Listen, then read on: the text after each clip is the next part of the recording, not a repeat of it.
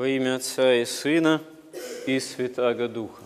Господь говорит своим ученикам, апостолам о Духе Святом как утешителе. И говорит, что когда придет Он, Дух истины, то наставит вас на всякую истину. Действительно, основа нашей веры – это Пресвятая Троица, Бог Отец, Бог Сын и Бог Дух Святой. Именно Бог Сын во Христе, воплощаясь, явил нам всю полноту спасения. Как говорит апостол Иоанн, Бога никто никогда не видел, единородный Сын, сущий в недре отчим, Он явил. То есть Христос дарует нам всю полноту спасения, разделяя с нами наше человечество.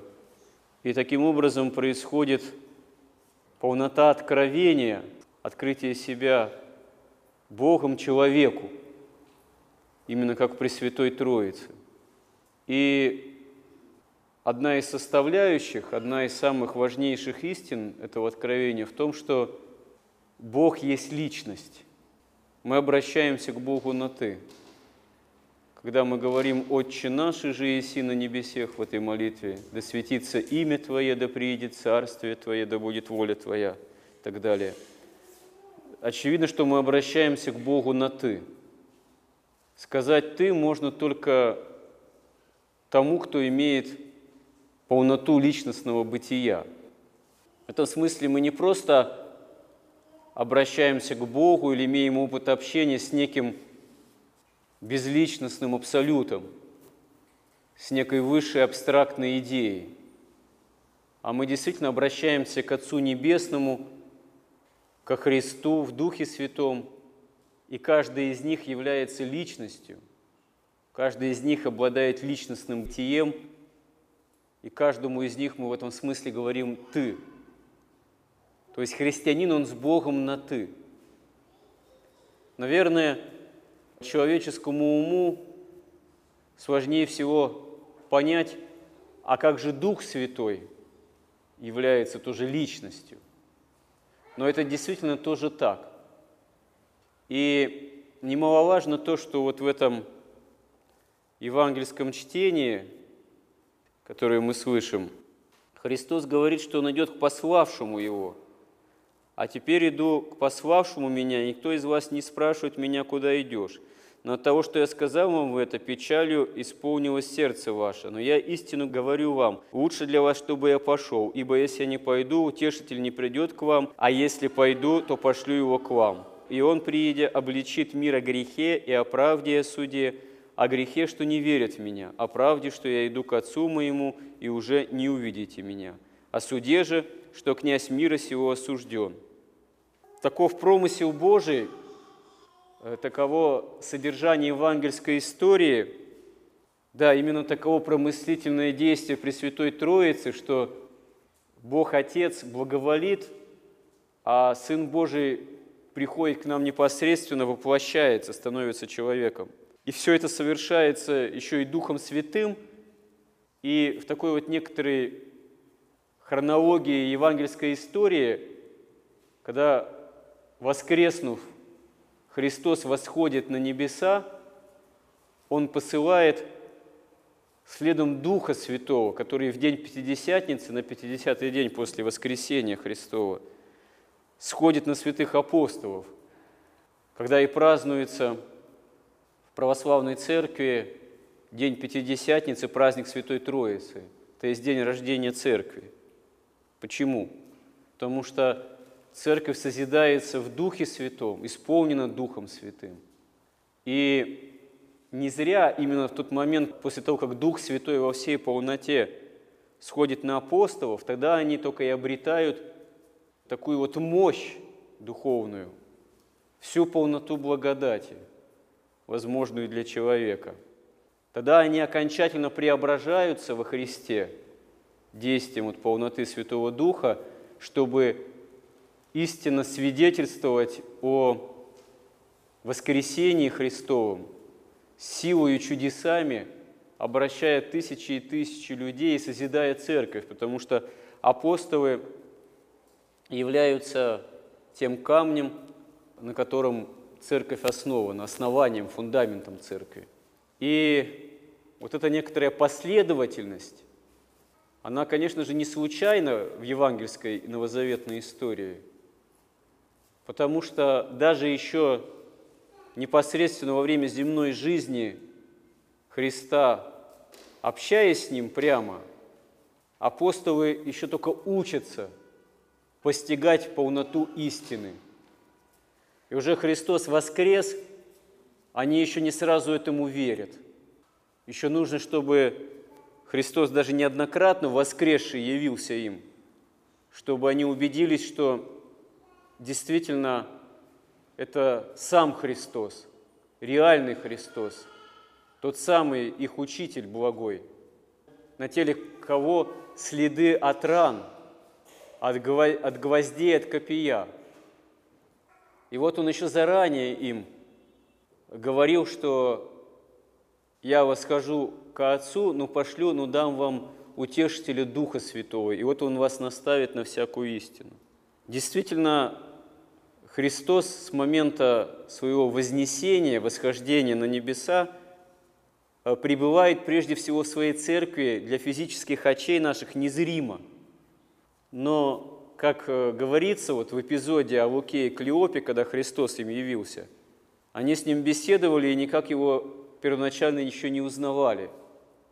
Когда он вошел с ними под кров и преломил хлеб, он стал невидимым, тут они действительно узнали его – в этом есть такая закономерность тоже парадоксальная, что Христос-то пока до второго своего пришествия своей церкви познается незримо и прежде всего в преломлении хлеба, то есть в Евхаристии, в причащении Ему, в покаянном общении с Ним. И тот, кто имеет опыт настоящий – жизни церковной. Опыт причащения, опыт евхаристический, литургический не может пожаловаться, не может сказать, что Бог обделил его своей благодатью. Истинно, если мы имеем веру и причащаемся от чаши Христовой, несмотря на все свои немощи, мы не можем сказать, что мы совсем не знаем Христа, что Господь нам себя не дарует – общение с собой. А другое дело, что как мы этим распоряжаемся, как мы этим живем, живем ли мы этим, действительно стремимся ли мы к этому, является ли это для нас главой угла, наставляет ли это нас на всякую истину. Понтий Пилат говорит Христу, что есть истина. И этот вопрос, это вопрошание, это риторическая фраза – она в какой-то степени искренне произносится Понтием Пилатом, с цинизмом, безусловно, с разочарованием, с э, таким именно, можно сказать, исповеданием в кавычках того, что он-то как прожженный язычник понимает, что истины ни в чем нет. Но в чем она истина?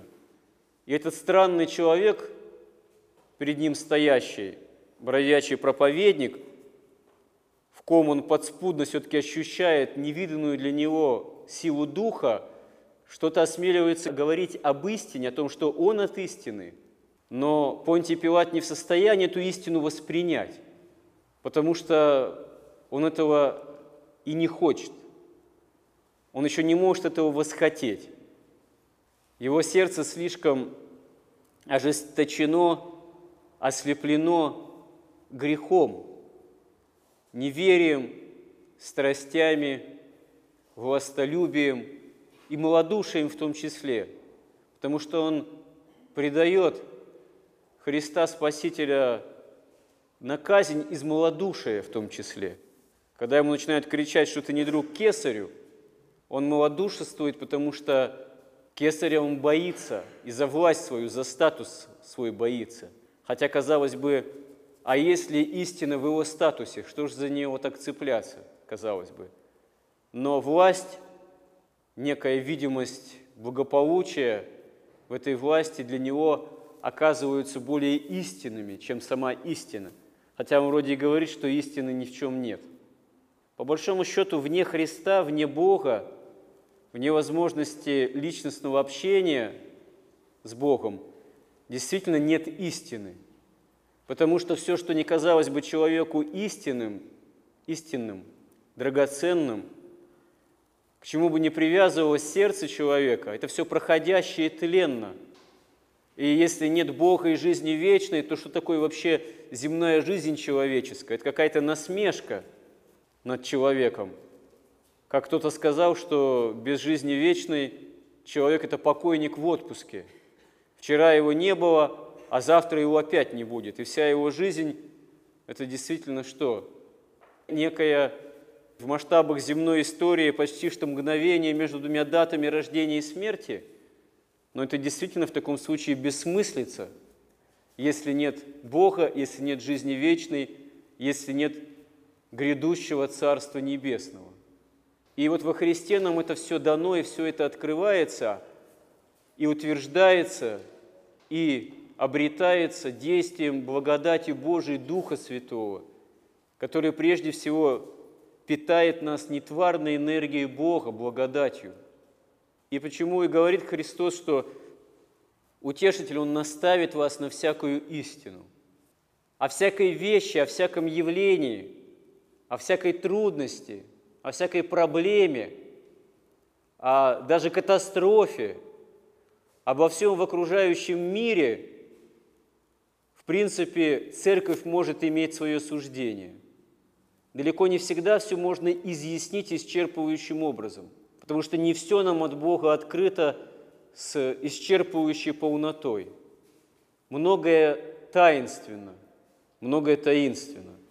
Но иметь некие ориентиры, намечать границы смыслов, говорить, что истина, а что не истина и что необходимо для спасения, церковь может не от человеческого ума, а по действию Духа Святого. И это есть свойство именно ее соборности. Соборность – это не просто возможность собрать более-менее представительный собор, а соборность как свойство церкви – это именно то, что она может иметь действительно суждение непогрешимое, поскольку наставляемо бывает самим утешителем, Духом Святым. И вот эта возможность, она не привязана никакой должности, ни к должности патриарха, ни к священному синоду, ни к тому или иному собору самому по себе, потому что бывают, и бывало так, что и бывает иерархии ошибаются. Бывали в истории соборы разбойничьи, которые соседствовали со вселенскими соборами, но выносили ложные решения, потом были опровергаемы. Потому что истина торжествует не по форме, не согласно какому-то внешнему институту в церкви, а истина торжествует именно по действию Духа Святого, который рано или поздно находит в церкви те формы, тех людей, тех верующих, тех иерархов, те собор, соборные собрания, иногда, может, и простого монаха, но святого, как было в случае, например, с преподобным Максимом Исповедником, чтобы засвидетельствовать истину, если необходимо – обличить ересь. И это касается не только каких-то исторических, догматических, вероучительных, судьбоносных вопросов.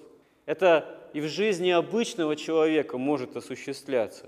Мы можем ошибаться, мы можем заблуждаться, мы можем падать, мы можем согрешать, но мы можем всегда каяться, всегда просить у Бога помощи, всегда просить у Бога просвещения, всегда просить у Бога, чтобы истина Его в нашей жизни осуществлялась, чтобы совершалась воля Божия. Да, не всегда бывает легко понять, какова воля Божия в тех или иных обстоятельствах. Но если упорно у Бога просить об этом, а главное – иметь желание действительно следовать воле Божией, а не собственным страстям, там, не собственной гордыне, то и вот это вот тоже познание воли Божией, быть просвещенным во всякой истине – следование правде Божией возможно для каждого человека. Это может по-разному открываться. Даже через естественный ход событий, если молясь к этому присматриваться, а не только через святых прозорливых старцев, которых не так много уже осталось и которым не всегда попадешь. А часто даже и не нужно на всякий случай жизни искать прозорливого старца, чтобы узнать волю Божию. Это бывает не в жизни каждого, и то, если какие-то там судьбоносные самые приходится порой иногда решать, вот так или не так поступить, вот выбор делать. Это даже не в жизни каждого человека так именно складывается, что вот вдруг приспела необходимость или-или решать, а ты, в общем, не представляешь, так или так. Часто оно само собой естественно понимается, что надо так, и в том числе по воле Божией. Это может быть и по совету с обычным священником, не обязательно прозорливым, как святой старец, если молиться, чтобы Господь открыл волю Божию. Это может из внутреннего осознания, что вот это вот по совести, а это не по совести. Это может, повторюсь, и из естественного хода событий быть понятным. И часто вообще именно нужно не спешить, не поступать по страсти. Если мы чувствуем, что у нас все как-то внутренне кипит, такое внутреннее нетерпение, вот сейчас пойду и скорее вот это сделаю, потому что мне этого хочется, я этого жажду, мне не терпится. Но всякое нетерпение, кипение, всякое такое вот какое-то несмирение внутреннее, такое подзуживание, такая жажда, это чаще всего не от Бога. Потому что от Бога действительно как веяние тихого хлада в знойный день. А от страстей, на которые воздействует дьявол, часто вот это вот и бывает. Такое нетерпение и жажда скорее сделать так, а не иначе, или высказать все, что я думаю – хотя это может привести к совершенно неприятным, на самом деле, недолжным последствиям. Иногда вот в таком страстном нетерпении, в таком зуде страстном, лучше остановиться, лучше подождать, помолиться, может выждать денек-другой или неделю-другой, если такая возможность есть, и успокоившись окончательно, помолиться и постараться понять, а действительно ли это истинно то, что я хочу? И присутствует ли в этом действие Духа Святого Утешителя? Ну, это просто как пример, если какие-то возникают сложные житейские обстоятельства или необходимость какого-то выбора. А самое главное, это ведь выбор-то в отношении чего нами делается? В отношении Царства Небесного должен делаться, в отношении ко Христу, в отношении обретения действительно вот полноты благодати Божией. И здесь действительно критерием должна быть наша совесть. Жажда, желание понять, а как я должен жить, как я должен вот нравственно здесь поступить, чтобы это было по Евангелию, чтобы это было ради Царствия Божия, жизни вечной. Действительно ли моя жизнь обыденная, казалось бы, самая элементарная, каждодневная, она так с Божьей или помощью, мною, выбором человеческим устраивается, что она тогда является, становится ли преддверием жизни вечной в общении с Богом, в общении и с Духом Святым Утешителем. Помоги нам в этом, Господи. Аминь.